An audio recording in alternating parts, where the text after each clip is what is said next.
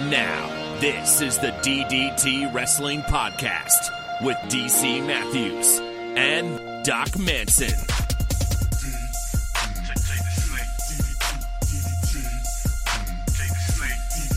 Doc Manson at Doc Manson. I'm just checking in. How's the ooze coming? It's oozing. I'm not as oozy as I had hoped, to be honest. Um, I got a lot of people who still want to meet with me for various reasons. So my days have still been kind of full, but at the same time, I'm not having to prep and stuff. So, so it's def- definitely a degree of ooze, and I am appreciating that certainly. Mm-hmm. So, so oh yeah, I mean, it's, it's going okay. It's going okay. DC Matthews at the DC Matthews. Thank you for asking. What in the world could they possibly want? Some people still want to meet to talk about the last assessment. Some people are meeting with me about letters of recommendation. Um, and I'm getting countless emails with people trying to schedule makeup exams for a quiz that I'm not administering. And I keep telling them, no, go talk to the other guy. Yeah. And now I've started getting now I'm on I'm on the other side of that where now I'm getting students who went and asked the other guy, but the other guy never got back to them. And so now they're reaching out to me again because the other guy never got back to him. And I'm going to reach out and say, "Hey, try again because I'm still not administering this quiz." Have you spoken to the person who's now in charge? No. Are they having an issue in communication or is it just what are you eating? Let's let's talk let's start there. Some That sort was- of cupcake. I think it came from some sort of bakery maybe over near you, but Okay. I think it was brought to Mrs. Manson's place of work as part of a birthday celebration for one of her coworkers, mm-hmm. but there was leftovers. So, Can you hold it up so I can me. see it? I'll oh yeah, it- it. it's like a chocolate cake Oh, oh, with yeah. like a Oh, yeah, uh, cookies and and cream. Yep, that's a local. I could walk to that to one of their. They have two locations. I could walk to one. Well, I could technically walk to both of them, but one I could get there in 15 minutes. Yeah, it's. I mean, it's okay. I wish it had a filling in it or something. I enjoy those cupcakes because they're the one place where the cupcakes can be as good as the frosting, which is rare for me. Usually it's 90% frosting and 10% enjoyment is from the cupcake.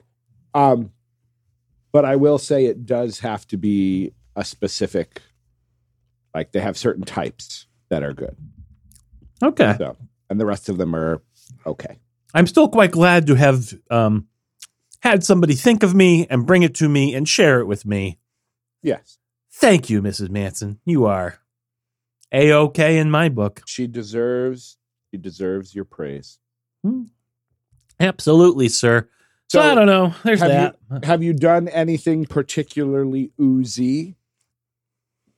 Have you gotten lost in a video game? Is there some project that you're doing?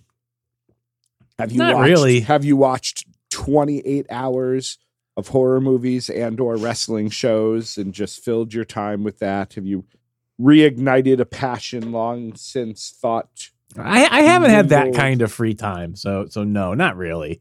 I have been playing a bit of Dead Cells again, but I've been doing that kind of off and on for a little bit here. Um, I did watch some wrestling, which we could talk about at some point. Mhm. Um, how about yourself? What's going on with you? What's new in the daily life of the DC? Oh goodness.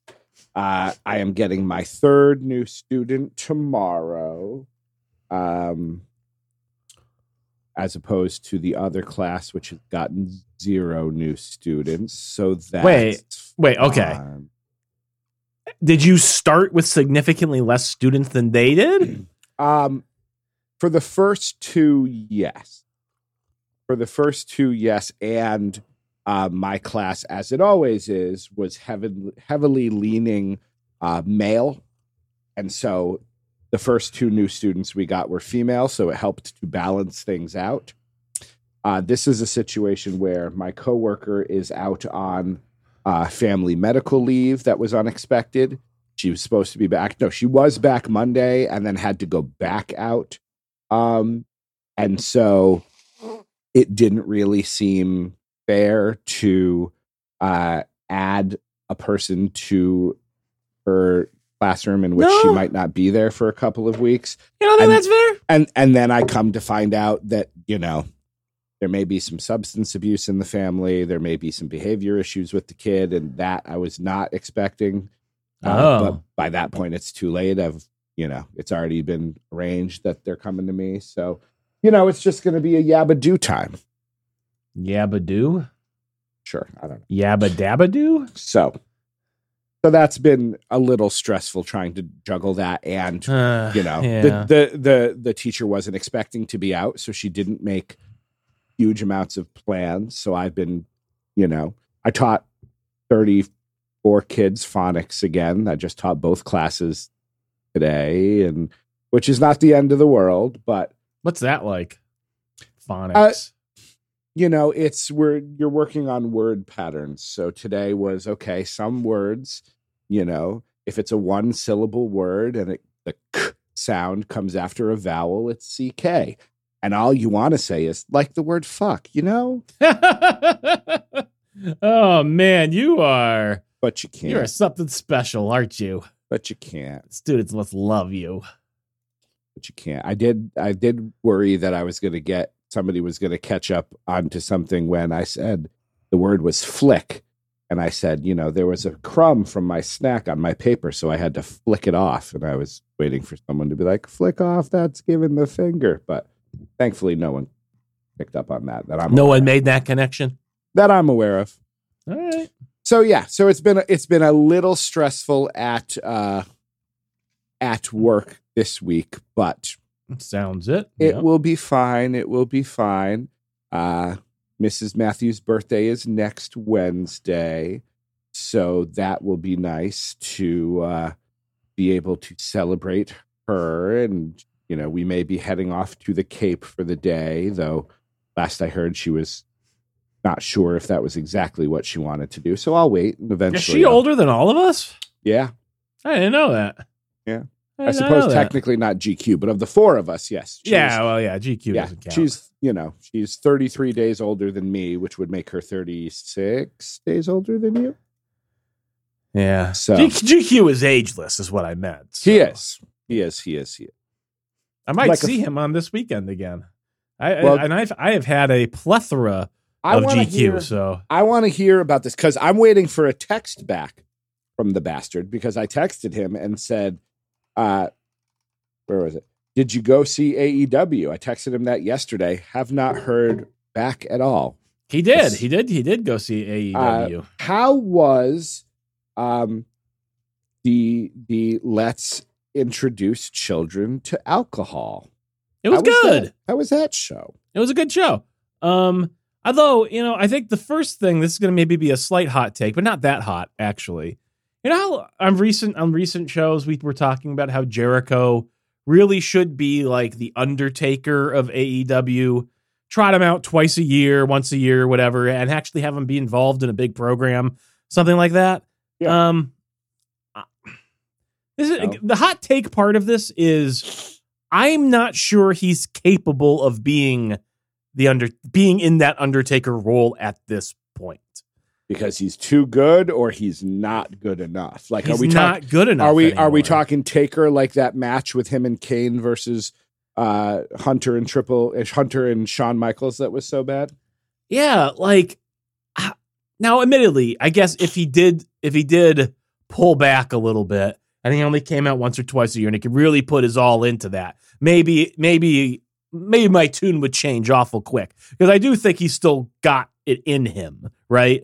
Mm-hmm. But like I, I was thinking about it, I think the I think Jericho has had the worst matches of the card of pretty much all of the recent AEW pay per views I've seen. Um, not, I mean, well, not counting any card that had Jade Cargill on it, but sorry, she's Wow. so green. She's got a great look. She looks very intimidating.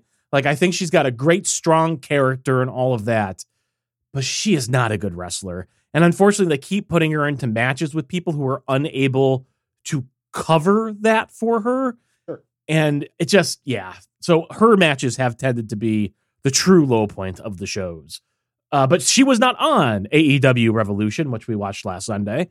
Uh, so true. Jericho might have had the the least fulfilling match on that show. Uh, and I'm sure part of that was because I really don't have any idea who Ricky Starks is. He does He's not seem- outlandish. he doesn't seem to have any personality that I was able to um discern.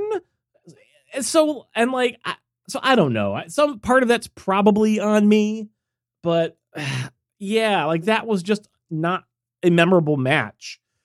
And for that to be the match that you start the show off with, uh, well, didn't get me into it that much, but hey, at least it was over quickly and we moved on from there, right? And it's not like it was a bad match. Like it was, it was a competent match. Like I think, I, I think, uh, I don't know. I, I assume Meltzer would give it a, a, a three stars, maybe two. I don't know. Right? It's not. It wasn't a bad match. It was just. It was just a wrestling match on a show where I, I think we expect more than that now. You know, I think we expect more than that from them.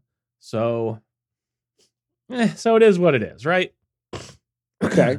Um, Um, also, I also wanted to point out there's some guy, I don't know what his name is.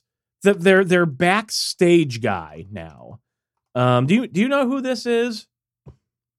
Um, do you have a name or uh, that's the thing. I don't have a name. I'll look up. Hold on.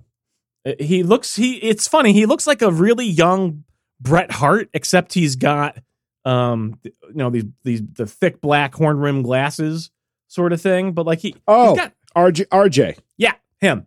Um, I don't know what the hell was going on, but there was this one time, if you remember, way back in the day when we used to watch uh, Impact Wrestling and their pay per views, there was this one Impact show where it was like they had all backstage decided that they were going to give the most ridiculous promos, and everybody was just trying to outdo each other all night long. Do you remember that? Whoop de doo in your hair, Mexico North that night? Yes. Um, I don't know what happened with Renee and RJ, but they like it was amateur hour uh setting up the show and all these backstage segments. And it was like I assume it must be like cringe humor that they are using to to edit into 30 second TikToks to try to go for a younger audience. Like that's my assumption. But like RJ was literally like talking to the Jericho Appreciation Society guys about how hard their nipples were, and like he was like touching them, and and, and like it was really really outlandish. and R, uh, RJ. I don't know if it's RJ City or RJ Skinner. Um, he was a like he's a wrest. He was a wrestler. I don't know if he still is. He's done some documentaries. He does silly sort of interviews. People seem to love him. I've seen some of his stuff. It can be funny and it can be like you are trying way too hard, bro. Right. yeah, and like Renee was like falling into that same energy, you know. And like some of like the pre-show stuff where sh- she was literally between matches and segments like she was on a hot mic in the arena. So like everybody in the arena i think could hear her. It wasn't just Mhm. us. But like it just seemed like the worst planned thing in the world. Like it's like she was trying to sell the show because we're watching it on pay-per-view but i think everybody in the in in the arena was also hearing it. And like it didn't it didn't make any sense. It was like, why aren't you doing something separate for the people in attendance because they're there? You're not trying to sell a show to them. I I don't. It was very strange, and the and the comedy just it didn't land for me. It didn't land for GQ. It didn't land for Mrs. Manson. It didn't land for the Arcicist. It it just didn't land for any of us. So I, I again, I think there probably is an audience. Something tells me it's aimed at some TikTokers out there or something like that. They're trying to they're trying to get uh, a viral video out there or something. But uh, so so here's the thing everybody wants promos to be free form everybody wants people to be able to riff or say what they want people say wwe has too much structure you know they're being told I want to do. people who are competent and good performers to be given that freedom to Yeah. earn it. But not everybody has that ability Yeah. That's Like, my point. Renee Young, was that her name? Yeah. Paquette? Re- Yeah, but I think she was Renee Young in WWE. right? Correct. Yeah. She worked well in the system. And she was very good at, you know, kind of working with that and being the person who sits next to a Daniel Bryan or a Miz and lets them go off the rails because they are a trusted performer and you react to them and then you try to right the ship. Given her freedom, I don't know, you know, I haven't seen much, if any, of her AEW work, but maybe not so much. Yeah, I think part of it was the fact that she was trying to follow this RJ guy. I think she was feeding off of him and it just didn't work. I think you're right when you put her in there and she's sort of the straight man um reacting to other things, that's okay. But like even like Sanjay Dutt was out there yucking it up and like she was trying to play off of him and no sprinkler, no sprinkler. Ah, come on. But like it was, yeah, like it was. It really felt like amateur hour. It felt like it also felt like normally those pre-shows have a number of matches. There was only one match on this pre-show, so Yeah, like it was pretty man. anemic to start with. And then usually, like between the matches, they're usually playing video packages, right? Mhm. selling the uh the matches later in the night.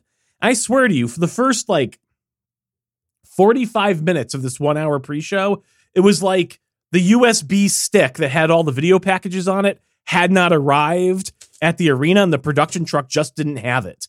And like suddenly, like f- 15 minutes before the show started, suddenly video packages were there. But like there was like none up until that. It was very strange. It was it was a very strange night, I thought.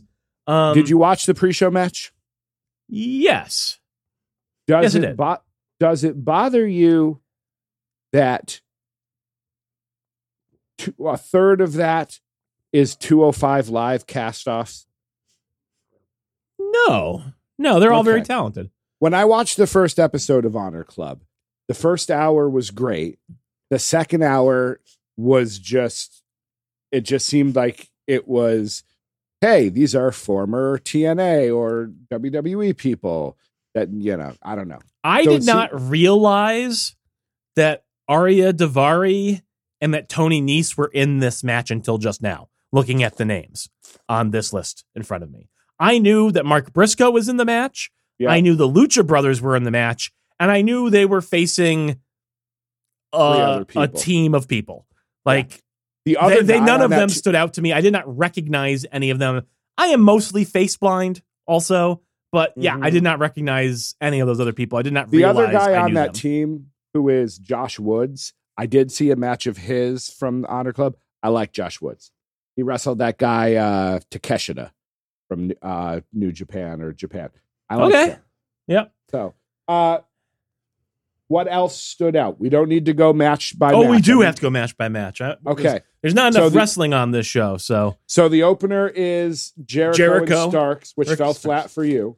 yeah. I mean, again, solid enough match, but uh, after that, we move on to a last burial match.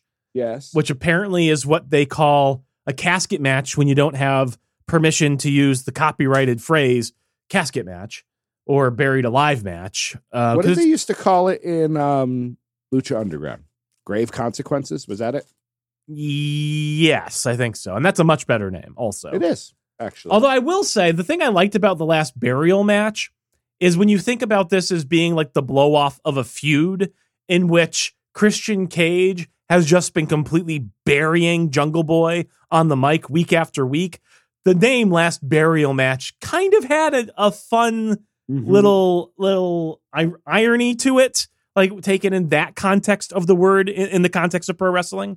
Um, a complete burial, you know, of this guy. I thought that I, I don't know if I think they were intentionally leaning into that a little bit, and that that worked for me. That that part Okay. of it did work for me. Um, I thought that was a really good match. Also, um, Christian, I'm gonna. Uh, this is gonna be a hot take right here. Hot take. Maybe not for anybody who knows me, but I think that Christian Cage is far more talented than Edge, and I I think he did a great job in this match. I think he did a great job in this feud.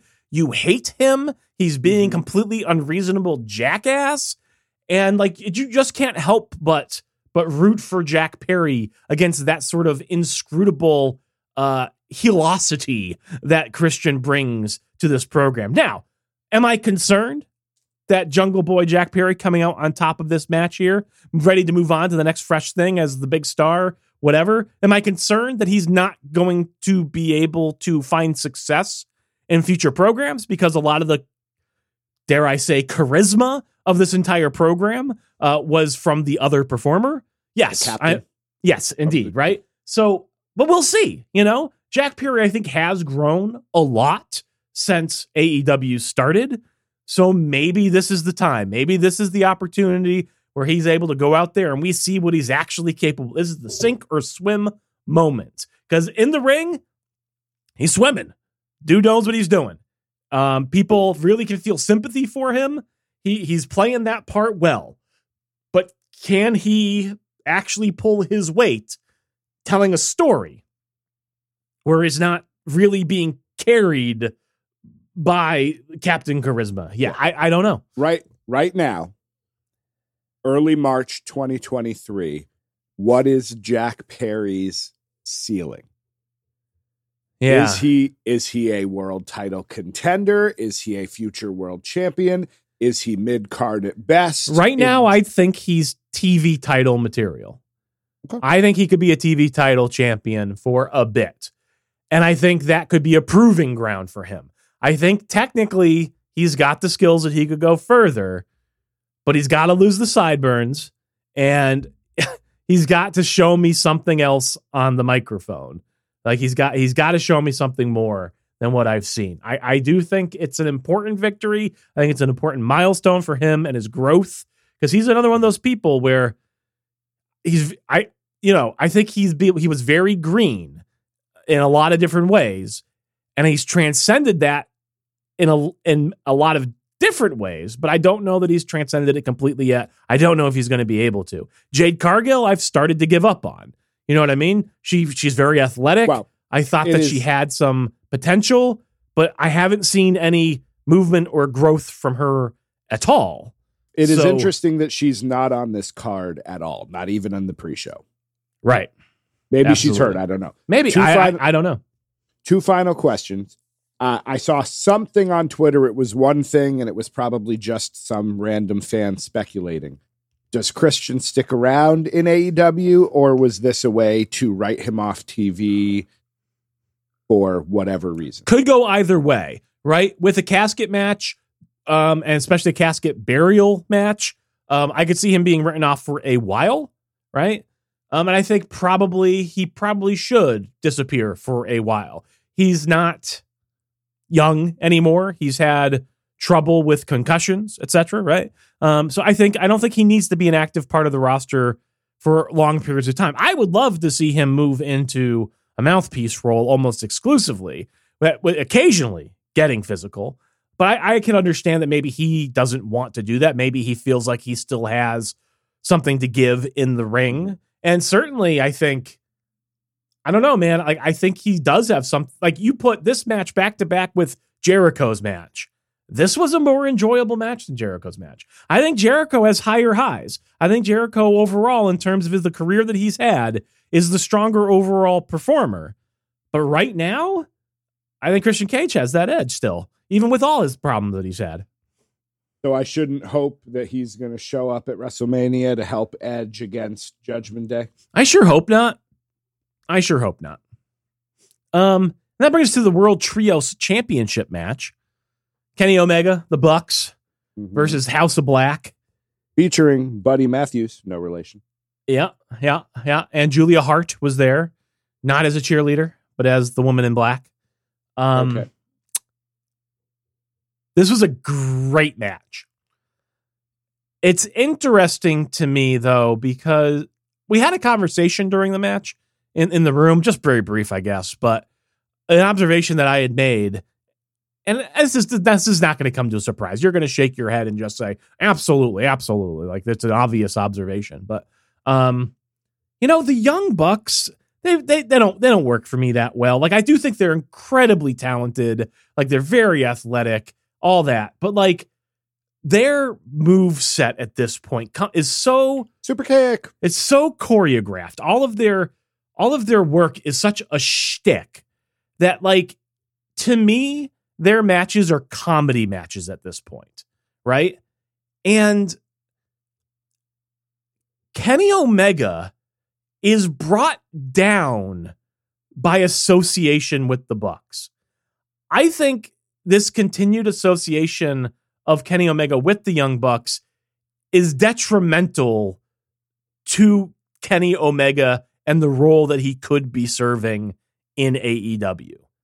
I hope that they part ways because I think Kenny Omega is capable of so much more than being part of this comedy trio. And I know you might disagree. It's not comedy the way that Dan Danhausen and Orange Cassidy are comedy, right?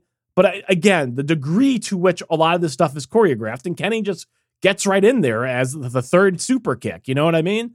Um, I, I don't know, man. I just feel like it's wasted potential. I feel like he could be doing something else, something more. Um, I will tell you, uh, Don Callis, aka Cyrus, aka the Jackal from the Truth Commission, uh, posted a picture of he and Kenny Omega, and it was something like, "We're refocused now." You know, everybody stand back. So I'm assuming Kenny Omega is returning to singles action. You know, Kenny Omega versus MJF. There's there's places you can go with that. yeah, I, I will say House of Black was awesome. Yeah. Uh, Malachi Black is awesome. Buddy Brody Matthews, Brody King. uh, Buddy Matthews is good, obviously, right? But yeah, Brody King, man, that dude is a superstar. Like you want to talk about like Big Damo? I forget what his name was in in in the WWE. Dain, uh, Killian Dain. Killian Dain. Like this is what Killian Dain could have, should have, would have been. You know what I mean? Yeah. Like Brody King, he's just a wall of meat. And Jesus Christ, he's athletic and it look he's he is something like that whole team meshes so well together. Um, they deserve the win. They deserve the titles. I'm happy that they're doing something with Malachi Black. Uh, but you know, like I will say the one thing that also stood out in that match when Malachi Black was in that ring with Kenny Omega, Jesus, that is something I need to see one on one with some stakes. That it just has me salivating thinking about that program. Um, really enjoyed that. That was that was a good showing from the House of Black. I'm very glad. I love the House of Black. You know, wouldn't been my choice of opponents, but I'm glad they got the chance to shine. Uh, I was wrong in this next match. I would have bet you money that we were going to see a new women's champion, and from Nah. the looks of it, didn't happen. Did not happen. I was actually pretty sure Ruby, so- Ruby Soho was in there to eat the pin uh, so that Jamie Hayter could remain champion, and that is exactly what happened. Um, and, you know, this was a solid match, a solid effort from these ladies. They made the right choice in having this be a three way dance. Saraya is able to come out there, um, do her stuff, but not have to carry the match because and she's she's not there yet, right? We talked about in her debut match that she had clearly missed a step. She was going to need some more training. I'm concerned because this is now several months later. Um, I don't know how how many months it has been since that debut match back. It's been a while. Um, and some of what I saw in this match, I hesitate to call it ring rust. And this is all speculation, but you know, she it seems like Paige has had a hard life. She's got the medical problems. There's Mhm. been personal things, uh, speculating, you know, substances. I don't know. But like, there were parts of this match where, like, she, there was one part where she was outside of the ring, and I don't remember if it was Ruby or if it was Hayter. I think it was Hayter. And she was just like basically doing an Irish whip into the barricade with her. And it was like Saraya forgot to let go and kind of just went with her. It was it was weird. It was odd. Um, there were several things like that where it was like the reaction time was just missing or something. You know what I mean? And so that was I don't know, man. That makes me a bit concerned. Uh, again, last time we said it's been a long time. Of course, she's going to have some ring rust. This these sorts back, of errors were odd mm-hmm. to me. She came back in November, and this is, I think, one of the flaws you get. There are pros to this idea. They wrestle once a week.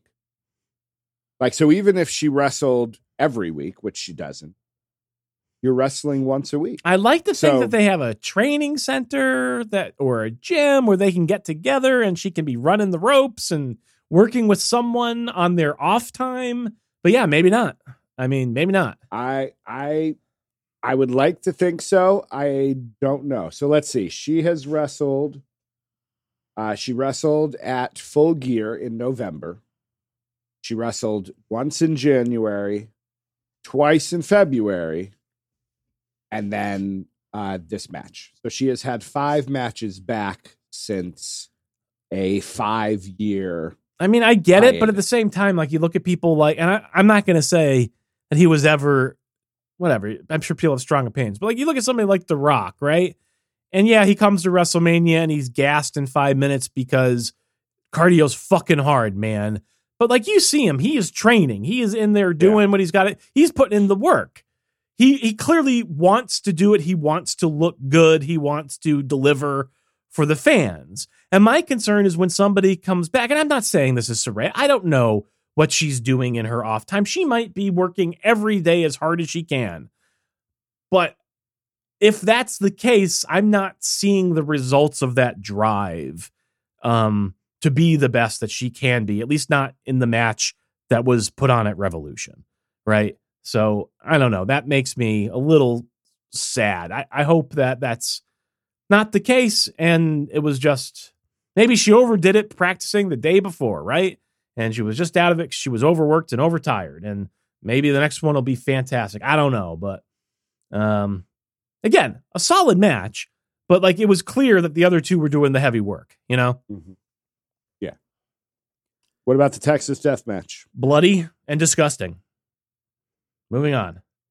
Um, okay. Yeah, Not, I mean, it so, was a solid. It's exactly the match that you think it is, right?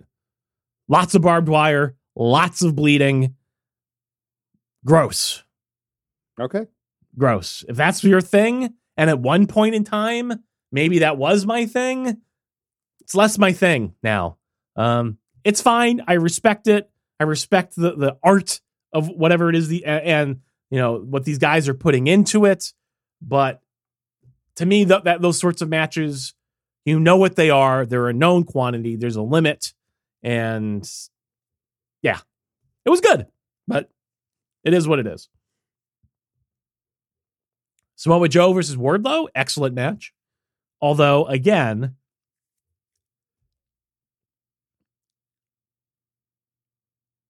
it was an excellent match, but man, I miss in his prime Samoa Joe. I can't. I, I, have trouble watching Samoa Joe now, and not, and I have trouble not thinking about how good he used to be. I'm not saying he's not good now. He he he's still good, but god but damn, he used to be real good. Yeah, back in 2007. I know it's been almost 20 Six. years, and he's had a full career since then. He's had countless injuries I get it. I'm not saying he's not due. Um, but I, I, just I just think, oh man, if only this could have happened with Samoa Joe in his prime, right? It's always mm-hmm. a little bittersweet, I guess. Um, but again, a solid big fellow match. Uh, Powerhouse Hobbs. I know he's got the brass was ring. In, was he in this match? No, but he was watching from the stands because he's got the brass ring, which apparently gives him a title shot against the winner here, um, which would be Wardlow with the winner, oh, right? Got it. Okay. I don't. Powerhouse Hobbs does not have it. He's got the look, mm-hmm. but he's got no charisma. Like, even like little things bothered me about his presentation. Like at the end of the match, Wardlow's like in the ring and, you know, he's holding up the championship because he's the fucking champion now. And like they they switch over to to Hobbs in the stands, and Hobbs is like lifting up the brass ring, right? Like as though that were a championship. And, and like, first of all, the brass ring looks like a hemorrhoid pillow that they spray painted. I was going to painted. say, isn't it just like Gold. an inflatable tube? Yeah, it's pathetic. First of all, that is a pathetic, aesthetically looking prop. Um, and and he and he, then he, he like he points to it, and instead of being like, instead of like them pointing at Wardlow like I'm coming for you, he's like he's like he's waving Wardlow in like as though he's the champion, saying "Come and get me, come and get me," and like it just it, it was so awkward. I was like, that's not.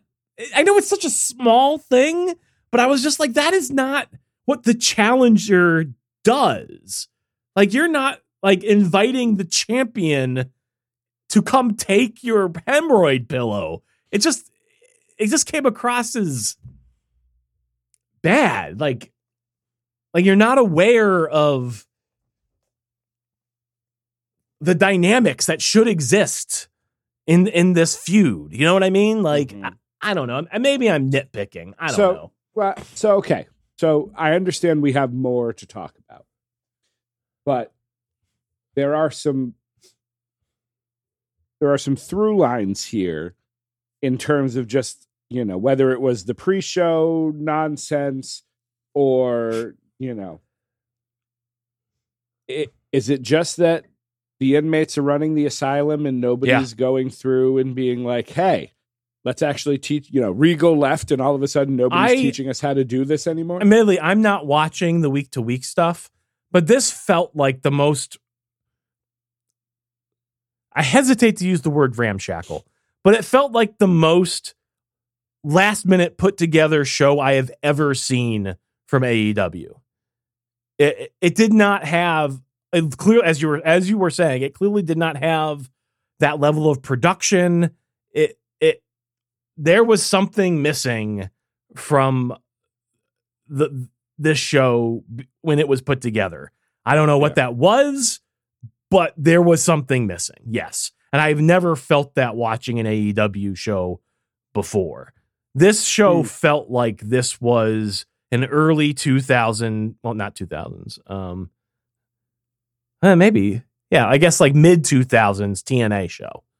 Yeah. And usually I feel like AEW is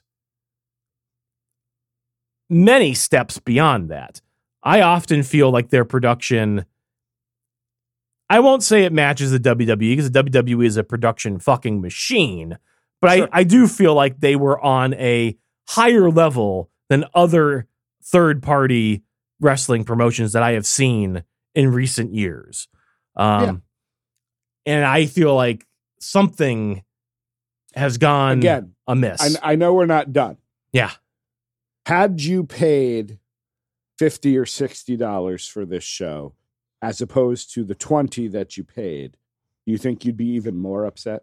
I'm not upset though. Like I am pick I am picking apart things here, but like overall, all of these matches were pretty fucking good overall. Okay, You know what I mean? Okay. Like I am saying that Saraya had issues, but again, they very smartly put her in there with Ruby Soho and Jamie Hayter. And Jamie Hayter is relatively new, but she's solid. And Ruby Soho is fucking it's Ruby Soho. Yeah. So like they still put the- on a real good Texas- match. the Texas death match was bloody and disgusting, but also still good. It was a real good match. It was one of those matches. So there's nothing to say about it, but it was a real good one of those matches. okay. You know what I mean? was- like all the wrestling was. Yeah. When I, again, when Jericho is in the worst match on your show, like I'm not, and I'm not saying that Jericho was terrible in this match.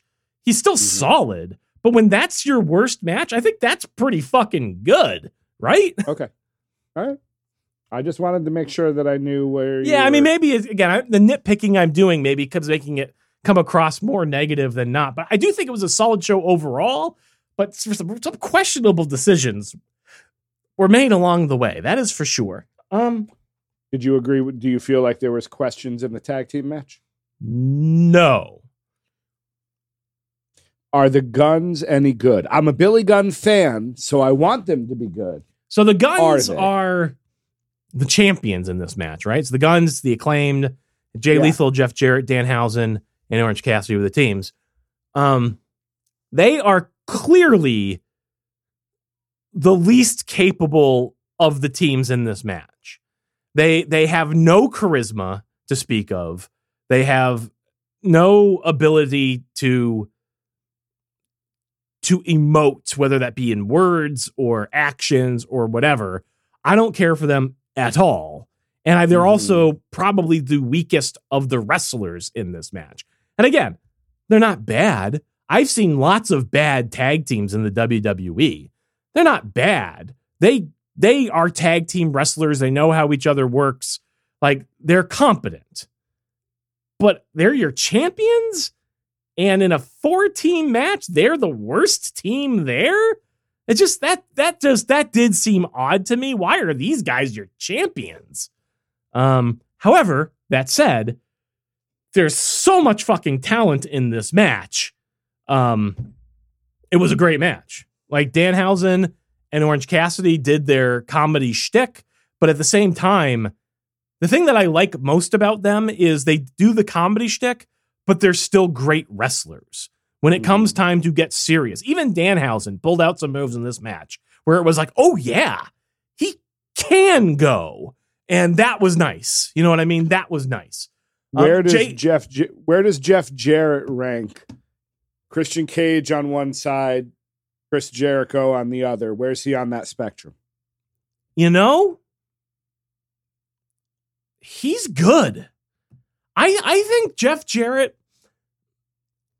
I think there, one of the big problems with Jeff Jarrett is the way that he booked himself in TNA. Oh, absolutely.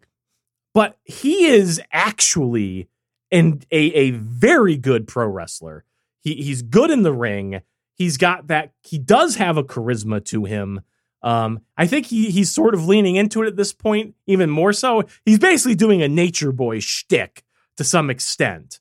Um, but he's he's doing it, and you hate him, and and he's but he's still solid. In terms of an older guy that's in the ring with these guys, he's not missing a step. He looks like he belongs. Good for him. And as far as I know, he hasn't had any of those injury things like Christian. I feel like Jeff Jarrett could keep going full pace for a while, perhaps. Um, I- if they wanted to tell me, you know what we're going to do this summer? We're going to take six weeks and we're going to do a Jeff Jarrett versus MJF story. I'd be like, okay. I don't need to see Jeff Jarrett in the main event picture ever, ever, ever. But as a solid hand, that, that and that is his place is to be Mhm. that solid hand. So you're saying he's above the Horner line? Oh, one, oh, he he's well above the Horner line. But like, but yeah, like if they want to use him in that capacity as this weathered old grizzled veteran heel who's been around the block and you're gonna have difficulty getting one over on him, and you gotta watch out because he's tricksy and he doesn't have any qualms about breaking out a guitar to smash it over your head when you ain't paying attention. Like that is a that elder statesman heel persona works very well, very well. Um, and I, I, I think in terms of the older guys, I do think he he's now one of the more capable on this roster. So. I have no complaints about any of the older guys really that showed up on the show. Um, this match was a lot of fun. I think overall. Unfortunate that the Gunns retained. Um, FTR coming back at the end Oh, I didn't know that. was a nice touch. Good. And I look forward to seeing what they do. And then it was main event time. Yeah. Uh, as someone who does not watch, you haven't watched wrestling in a while, you're not really into it. I was wondering how you would handle a 60 minute match. Um, I don't like iron matches as a rule because they tend to be extremely Aw. formulaic as well as being long. Um, I get a pin, you get a pin. I get a pin, you get a pin. Maybe I go up by. Uh, oh, we're gonna take uh, all the sales. No, it wins. Uh, I, I don't know. Like uh, they just. To me, the problem with an Iron Man match is, especially this Iron Man match, right? Uh, they, this, they they go they do the back and forth, the tit for tat, whatever, and then of course uh, at the very end of it, it ends in a draw. And oh well, in the event of a draw, MJF remains the champion. And oh, boo, boo, boo! Everybody's booing. And oh, what's this? Oh, uh, I, I'm getting something over my headset. I'm Tony Schiavone, Schiavone. I, I watch me, watch me Tony fucking Schiavone. watch me fucking waddle to this ring over the course of fucking three minutes, taking way too long to get my ass down to that ring. Like I got a load of my goddamn khakis, and let me talk to a ref and say, "Oh, I just got word that uh, this can't end in a draw," and the ref is dumbfounded. The ref is, "Oh, what do you mean it can't end in a draw? It's a draw." And he's like, "I just heard from upstairs. We gotta, we can't end in a draw." We can't end in a draw. We're not. He's not to let it end with a draw. Who's who's not going to let it end draw? Tony said. Tony said. Tony said that. Tony said it can't end with a draw. The Tony who signs my paychecks. That Tony is it? Tony Khan? Is it that Tony? Like it was just like the most belabored fucking thing, just to get to the point where it's like, oh yeah, we're gonna restart the match and somebody's gonna win. I would watch you do that. Thank you, thank you. For I would watch that as an Iron Man match. Just you talking about Sh- Tony Schiavone, which is the title of this episode, by the way. You're gonna have Tony to send me a spelling of that. Tony Schiavone and his pepperoni. um, and so my problem with these types of matches and the way this one was executed in particular is I watch an hour long Iron Man match. It ends in a Mhm. draw. You restart the match and it's sudden death, right? Uh, So it's a normal another hour. match. Why did I watch that first hour? If I had or had not watched it, if I just picked it up right there with the start of the sudden death, I would have missed nothing, essentially. Correct. And so I realize that what a, a wh- that's true of pretty much any Iron Man match. An Iron Man match is a celebration of the art form that is professional wrestling. You have to be able to just watch the wrestling, the individual exchanges, and you have to be able to watch that and be entertained and to have, I think, an underlying awe, appreciation, anyways, for the craft that is pro wrestling. And as such, this is not a match that is for those with short attention spans. It is not a match for people who want to see only the big spots and the super kick parties. This has mm-hmm. to be somebody who is invested in and loves professional wrestling. And I do love professional wrestling, but for me, the in ring action is often secondary to what I find enjoyable to professional wrestling. So I'm not sure that an Iron Man match is meant for me. I don't think I enjoy it as much as some people do. I don't know that an Iron Man match is meant for anybody. Like you talk about like the world has a short attention span. If you had said we were going to do a 30 minute Iron Man match, even that for many people is that's a long time. You know, and they you know, they did I was just looking here. The Texas death match was almost half an hour. So that's that's a lot. And I, you know, I one of my favorite matches uh, that I watched as a kid is Bret versus Shawn, which went an hour to a zero zero tie. Right. Um, you know, and there have been some where you know somebody gets out to like a four nothing lead, but then the story is it's not like they win eight to two. No. It's I would love so I would love to see that Iron Man match.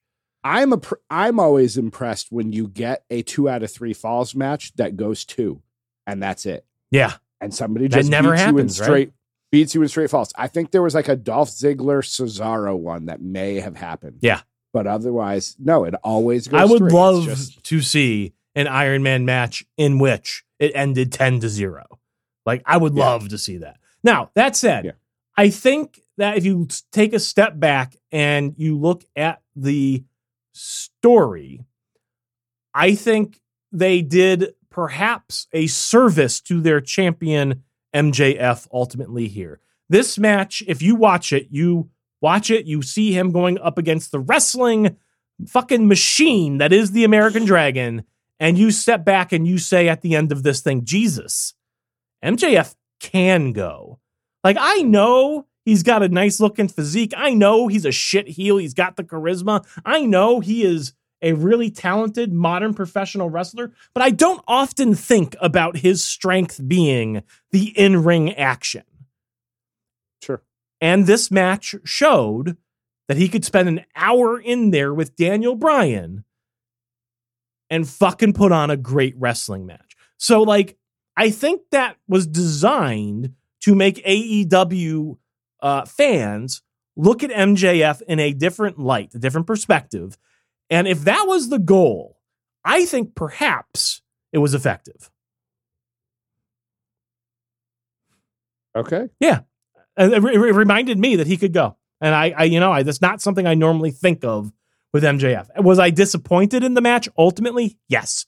Do I think that um, Danielson actually tapping out at the end to his own move was a little lame? Yes. Um, but overall, pretty good. And and to and to circle back to something that you mentioned at the start of the show, I don't get the the the the outrage of MJF taking a drink from someone and and and, and throwing it on their child because if I have if I have ever seen a staged uh, shtick moment, that was one.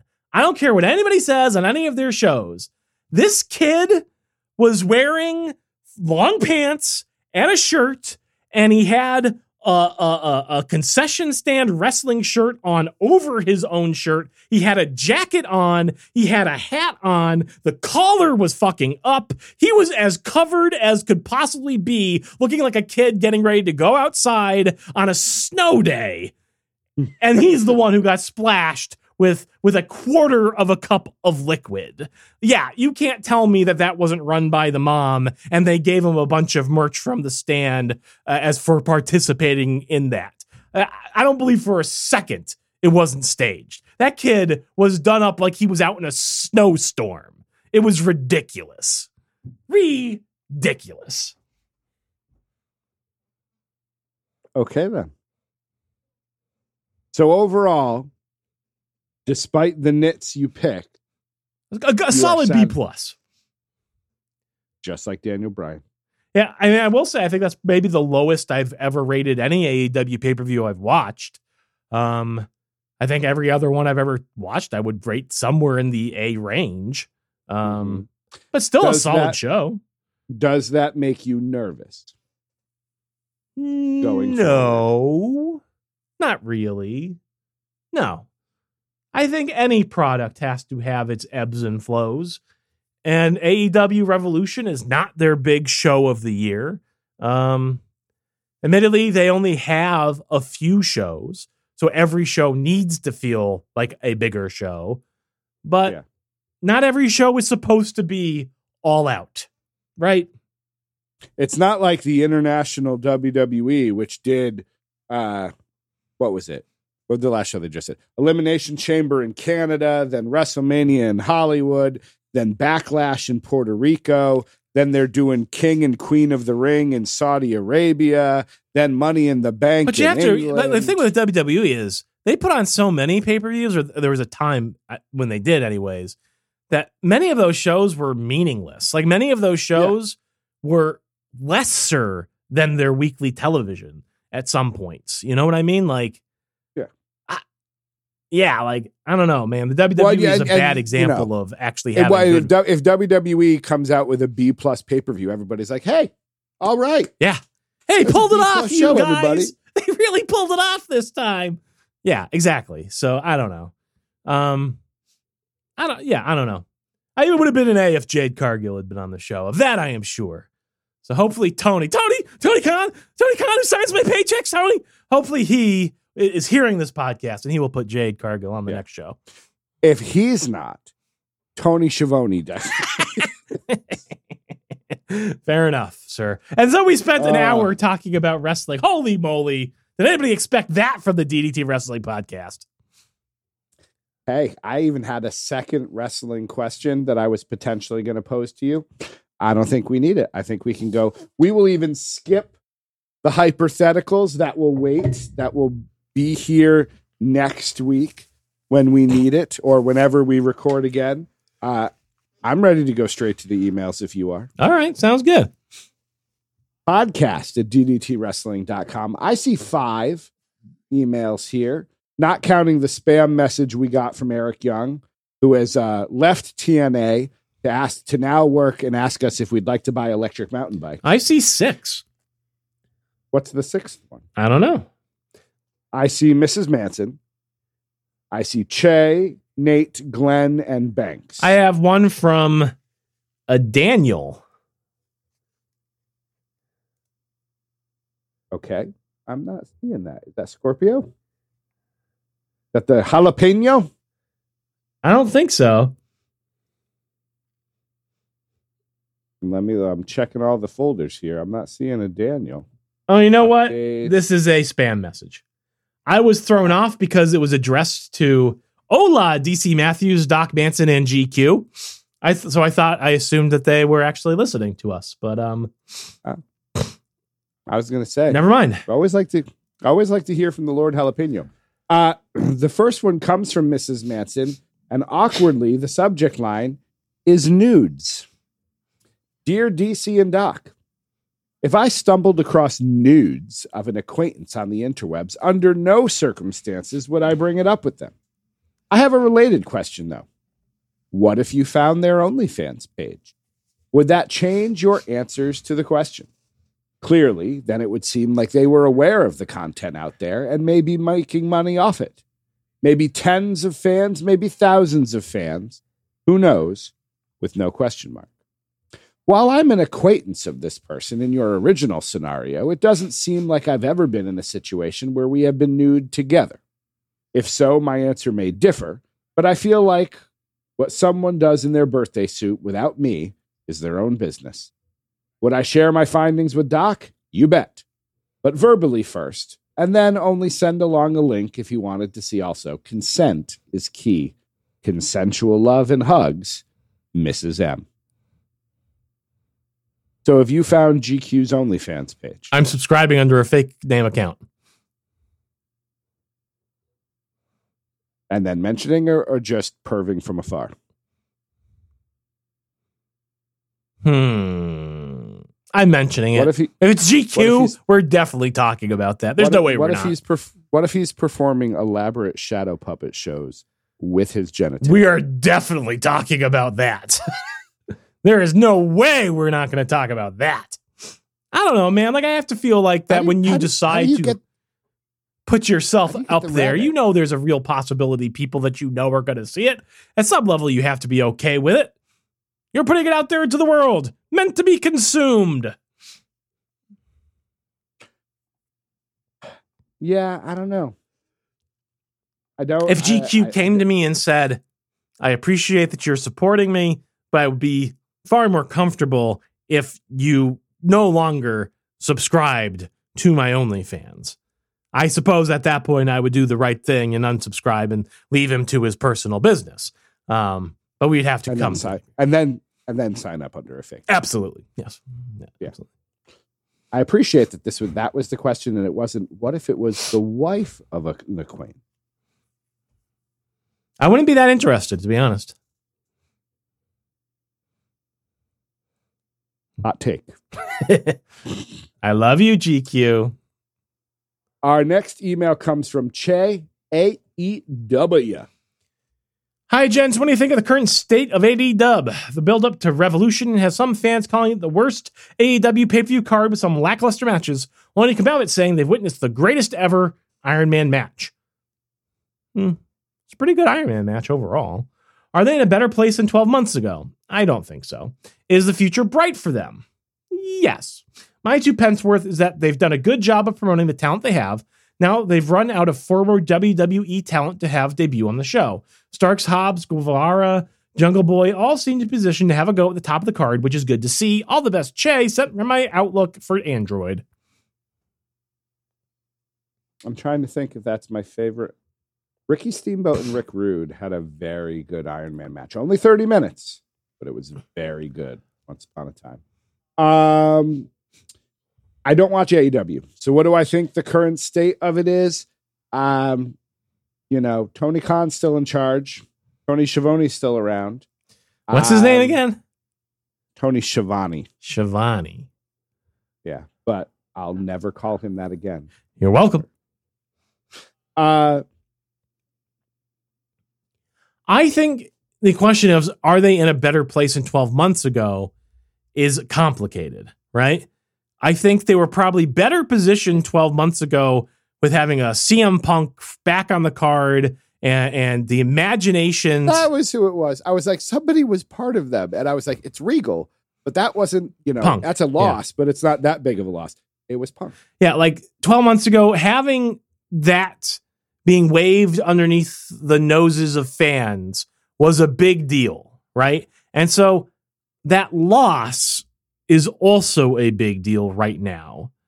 However, I also sort of dig what Che is putting down here. And in some ways, forcing them to regroup around their own homegrown talent is very positive because they're more unknown quantities that could develop into the next Stone Cold Steve Austin, into the next Rock, into the next CM Punk, right? One of those guys could drop the next pipe bomb. We don't know. And that is exciting to some degree.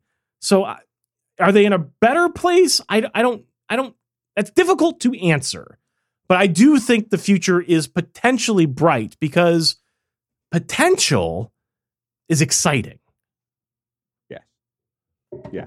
I think AEW still has the same problem um, that they've had almost since their inception. You have all of these talent that everybody loves Moxley, Hangman, Omega, MJF, Danielson, Adam Cole, where who seemed, you know, Malakai Black. And there are not enough spaces to have all of these people. You have Ring of Honor. Like you've already shuffled Claudio off to Ring of Honor, and you've said he's not going to necessarily be on AEW television because he's the Ring of Honor champion. So you have moved some of them over.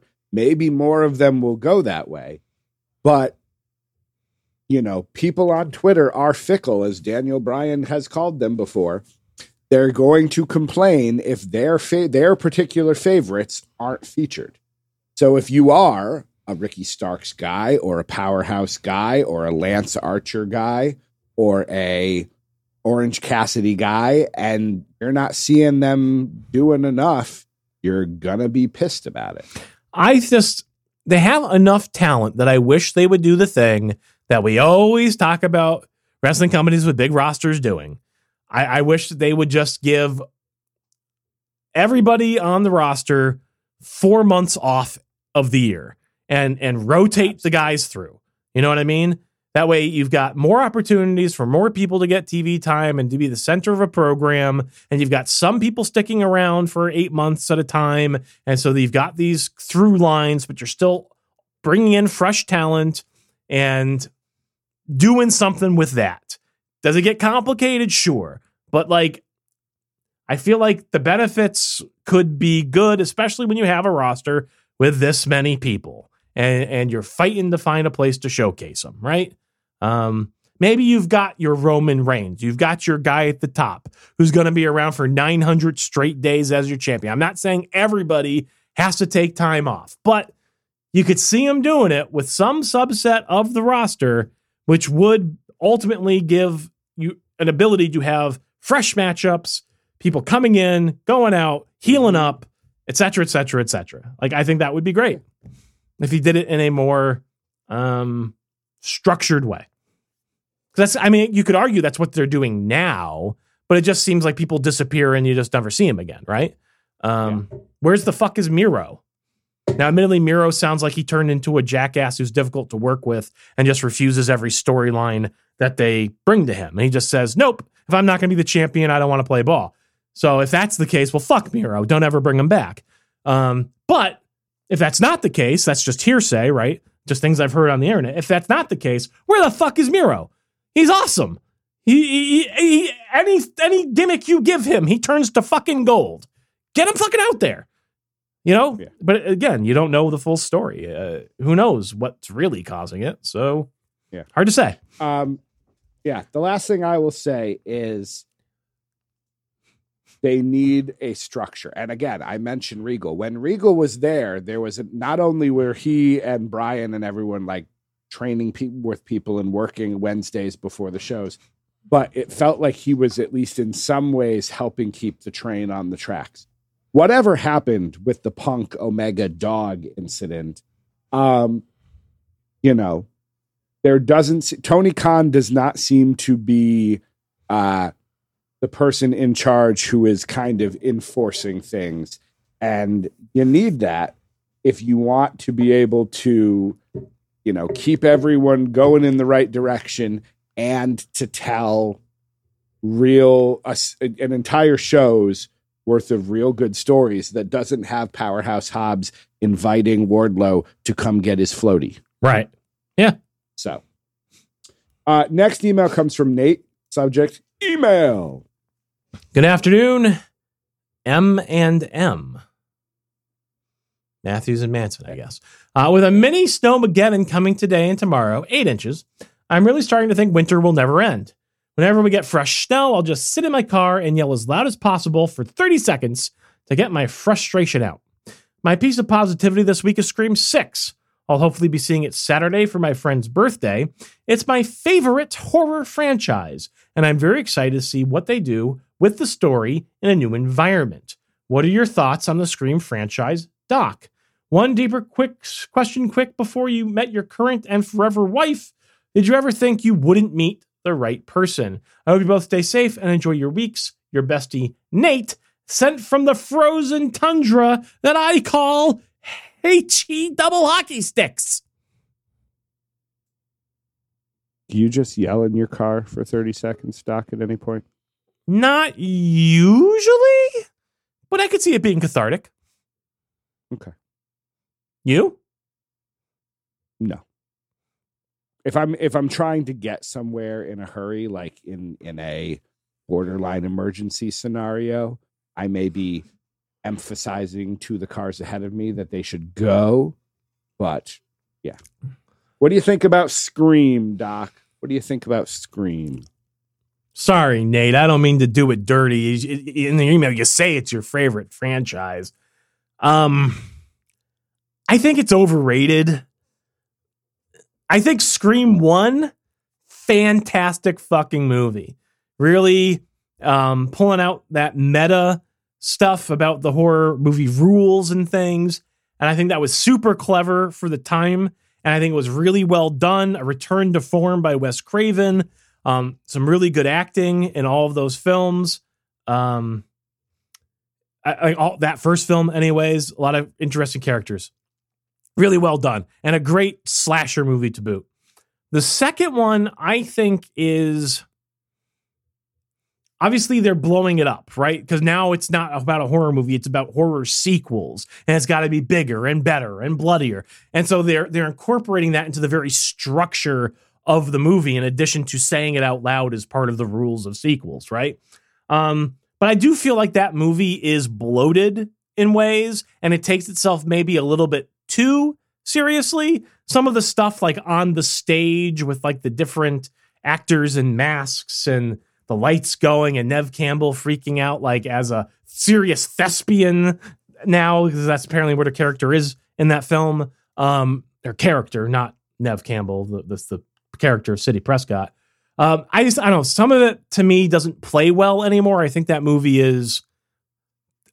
I know it's intentionally bloated. They're they're doing that as meta commentary, but I think part of that hasn't aged well for me.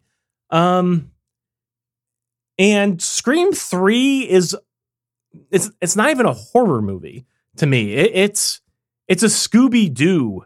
It's a Who Done It that really has very little horror elements to it. it. It's it's it's basically a mystery film with a really poor tacked on ending, I think. I think that film is as bad as Courteney Cox's haircut in it.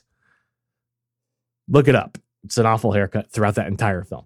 Um, Scream 4, there was some time off, right? They were sort of rebooting the franchise, getting some fresh characters in there, and we're gonna make it modern. What are the kids? These kids these days, they've got the cell phones and the webcams, and we're gonna be hip with the modern tech because original Scream had cordless phones. So now we've got to have all the cool webcam stuff. Uh, I thought that film was try hard. I thought it tried way too hard to be fresh and original. And I do think it was better than Scream 3 by a long shot. It was a horror movie. And I think I like it better than Scream 2.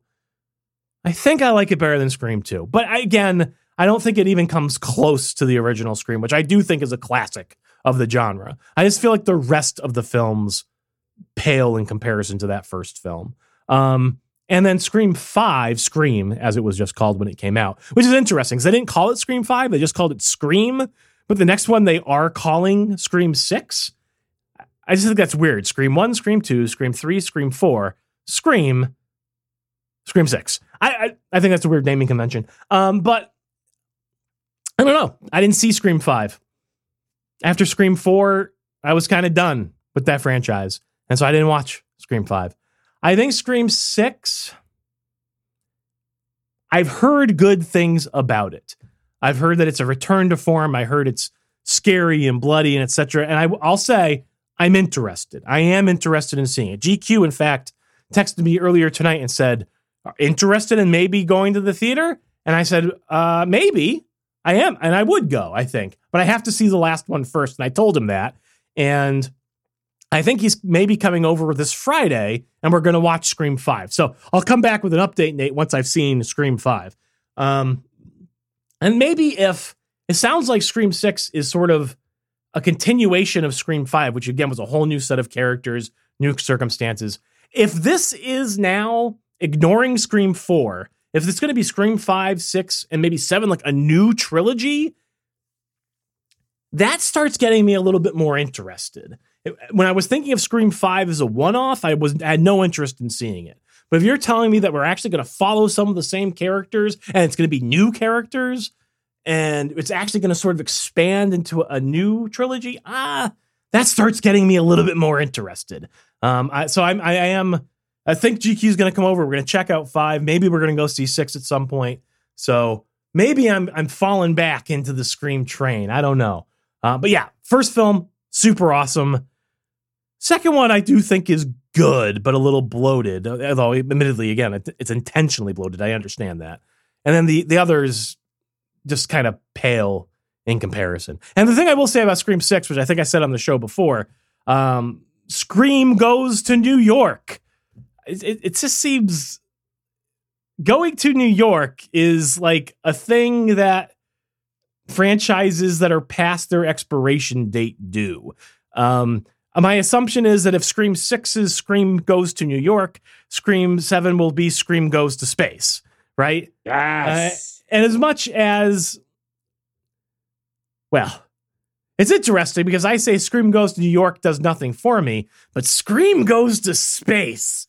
Now I'm salivating. Now I'm Jason ready. I'm in X, the theater opening Jason night. X. Jason. Yeah, absolutely. So I don't know, man. I, I feel like the premise it, it says it, it starts my my spider senses tingling, right? Red flags are going off hearing that Ghostface goes to New York. But um but I don't know. I've been hearing some good things through the grapevine. I am interested. So I guess I'm going to check it out and I'll let you know what I think. As to your other question, Nate, um, yes. Absolutely.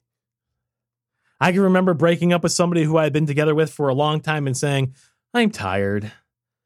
I'm tired of the game. I don't even want to date anyone anymore. This is just what a bunch of wasted time. Like forever alone. Like absolutely 100% as uh, as someone who was who was a serial monogamist uh, in several long-term relationships back to back. It just uh absolutely, absolutely despair, distraught at times. Yes. And I think I think that's a that's something that everyone I think it feels at some point or another. Even dare I say GQ, who ended up married to his high school sweetheart. I still think they had their ups and downs. I maybe I'm speaking out of turn here, but I bet you he had those same thoughts as well at times. So I think it, again, I don't think anybody's immune. I think that is part of the human experience, Nate. And DC, I cut you off there. If you've got something to add, I'm sorry. I was just gonna say yes, but yes, no. I think I think you're right. I think there are moments where we all sort of sink into our own internal doldrums, and we're like, you know, we're not gonna find the. Re- Is my wife the right person for me? Absolutely. Was she immediately the right person for me? And through no work on our own parts, was it just magical? No. That that sort of if if if that's what you're getting at, Nate, I, I'm gonna have to dissuade you there.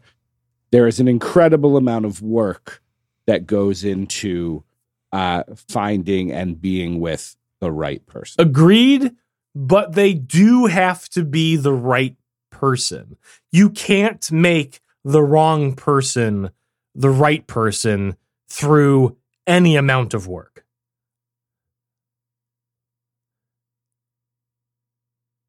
True. If it's really the wrong person, um, Yeah. you have to be on the same wavelength. You have to be having similar goals. You have to be working towards the same goals. DC, you're absolutely right. Relationships are not easy. They are not magical. They do take work, but you do have to Well, be it- cognizant that you can be throwing good money after bad. Yeah. And and the reason I say that is because I was a person who believed that the right person would come along and it would just magically work. And if there was any trouble, uh, then that was a sign that it wasn't the right person. And there would never be. And you know, once you found the right person, you would never have any moment strife. There would not be a single, you know, real serious issue. Everything was going to be a okay to the point where uh, you know, the first go round, no, the second go round for Mrs. Matthews and I, uh, you know, ended poorly for about two to three weeks or so because there came a point where I was like, we are at an impasse. Clearly, this is not meant to be. And it took, you know, that time to be like, oh, I'm in a miserable state. Maybe, maybe maybe I was wrong. And luckily, we, you know, she was the right person. So she was patient and understanding. It was like, no, no, jackass. We're, we're going to have problems and we're going to work through it. And I was like, oh, okay, cool. Yeah, I just, I did, I just, I do want to just caution because I do think that there can be toxically bad relationships that no amount of work can fix, mm-hmm. and so you do have to be cognizant of that to go So- hand in hand with that advice.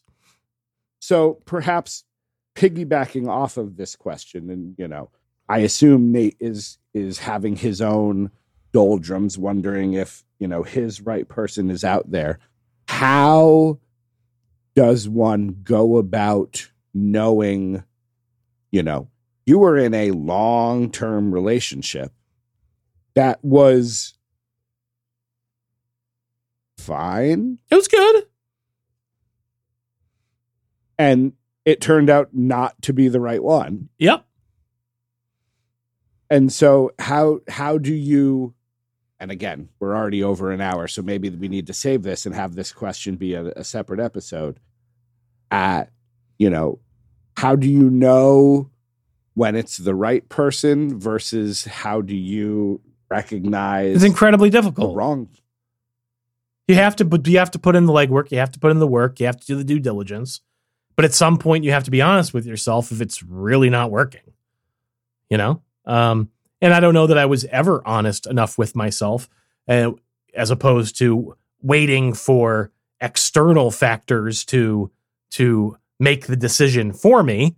But um, but yeah, I, I think in hindsight, 2020 and all that, you know, I think it's probably obvious much sooner than than I ever acknowledged or or would admit. Right?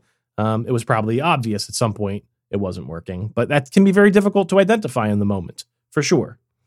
Self reflection is a skill that I feel like I have much stronger now, but yeah, I, I will also direct you to you know the New York Times has uh, an article that's called "The 36 Questions That Lead to Love." Supposedly, you're supposed to ask your partner these questions, and by the end, you will be in love with each other. Um, I, I only bring this up because on a future, actually on three future episodes of The Joy of Booking, um, I will answer these questions. And if you listen, you're going to fall in love with me. you say Next so. email uh, Glenn, guilty pleasures. Hi, guys. For your mission today, should you choose to accept it, I would like your top three guilty pleasures. Things that you like that others don't in movies or TV, and three wrestlers from now or the past that you enjoyed that no one else did. Thanks as always, Glenn. I mean, every single movie that I like is basically not mainstream popular, right? So take your Sure. pick. you? Uh, face off. People like it now. You're right. You're right. Didn't necessarily. That's, you yeah. know it has become a cult classic but it was not the case um you know john travolta in general i think there was a time you know the battlefield earth era people were not wild about him and i was going you know get shorty face off phenomenon broken arrow this man has been in some fantastic movies Saturday Night Fever? Uh, Come on. Grease? Come on. I yeah. Oh, and, and I'm even just going for that like that sort of renaissance afterward. It's with what look who's talking or whatever you know, sort of thing. Um, pro wrestling in and of itself is a guilty pleasure. Um, the fact that I'm going, or I used to, I haven't done it in so long. I don't know that I can say I do it anymore.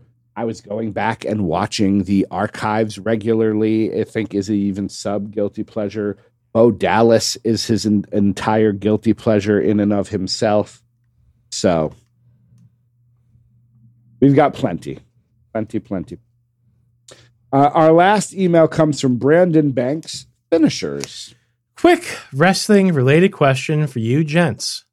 If you were a pro wrestler, what would be your finisher? Sent from my iPhone. What do you got?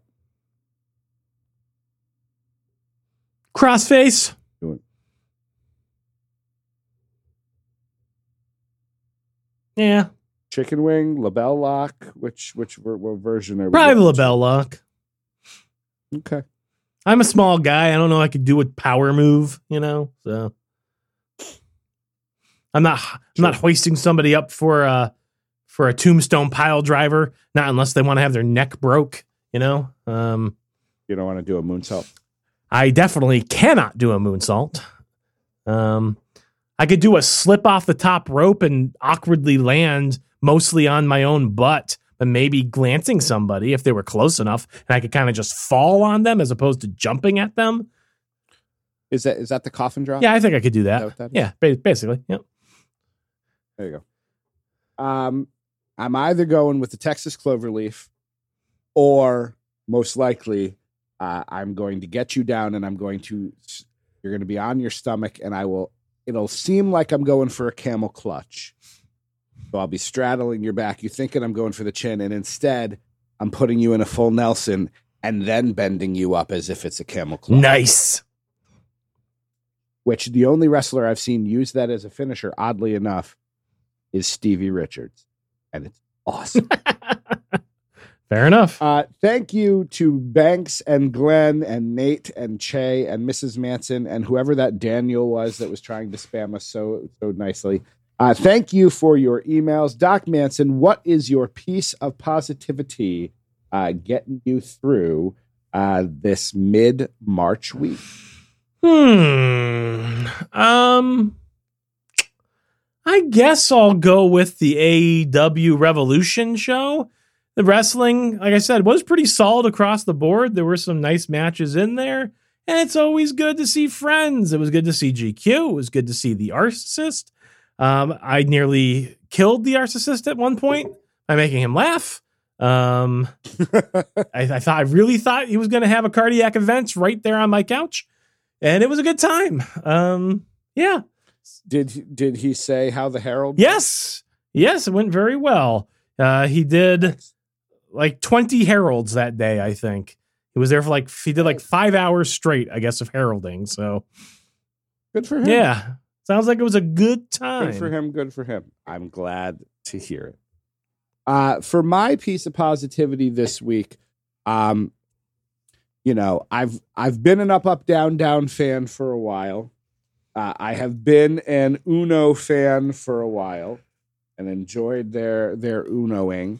Um, and I obviously enjoy the Battle of the Brands, where they're doing the GM mode. They did it with older video games. They just did it. They were doing it with 2K22. Um, so much so that Brandon Banks and I have our own version going over there in the Joy of Booking. If you haven't checked that out, you can head over there and check that out. Um, but WWE 2K23 is it's either out now or it'll be out shortly, uh, and GM mode has gotten a big upgrade, and Tyler Breeze and Xavier Woods are essentially your hosts and they are now you can they can be GMs in the game and all of that. So seeing that that you know this thing that they did on up up down down has now become uh, a much bigger thing um and then seeing it you know turn into them just being part of the game and part of the you know sort of the zeitgeist and all of that uh makes me happy the idea that Tyler Breeze is now technically a legend in the WWE 2K23 game. Uh, you know, we can argue what it does to the word legend, but I love Tyler Breeze, so I'm all for it. Um, but yeah, so I'm excited to uh to get you know check that out. I oh, almost certainly purchasing that game at some point, and now GM mode you can have four GMs. There's all sorts of different more matches you can do. You can make it go longer seasons, and there's you know uh, things you can shoot for to try to become a Hall of Fame GM. So should be fun. So there we go with our pieces of positivity. Uh, I want to thank you for spending some time with us, with uh, Doc and me and Tony Schiavone. Doc Manson, anything else you would like to say before we head into that good night? Well, Penguin. if you'd like to have your thoughts read on the air, send us an email, podcast at ddtwrestling.com. And if you like what you've heard, and really, how could you, head on over to patreon.com forward slash DDT Wrestling to give just a little bit of financial support to DC and Doc. It does help us keep the lights on. It keeps this podcast train chugging along. Uh, thank you for joining us on episode 355. Yeah, let's say that. All right, 55, I think 56. it's 55. All right, he is he is Doc Manson at Doc Manson. I am DC Matthews at the DC Matthews. Have yourselves a hell of a week. Until we meet again, my friend. Won't you be our bestie? Tony Schiavone, get the pepperoni. We're not we're not going to stop the show. To- Tony wants us to keep going. Tony? Tony, who signs our To- that? Tony?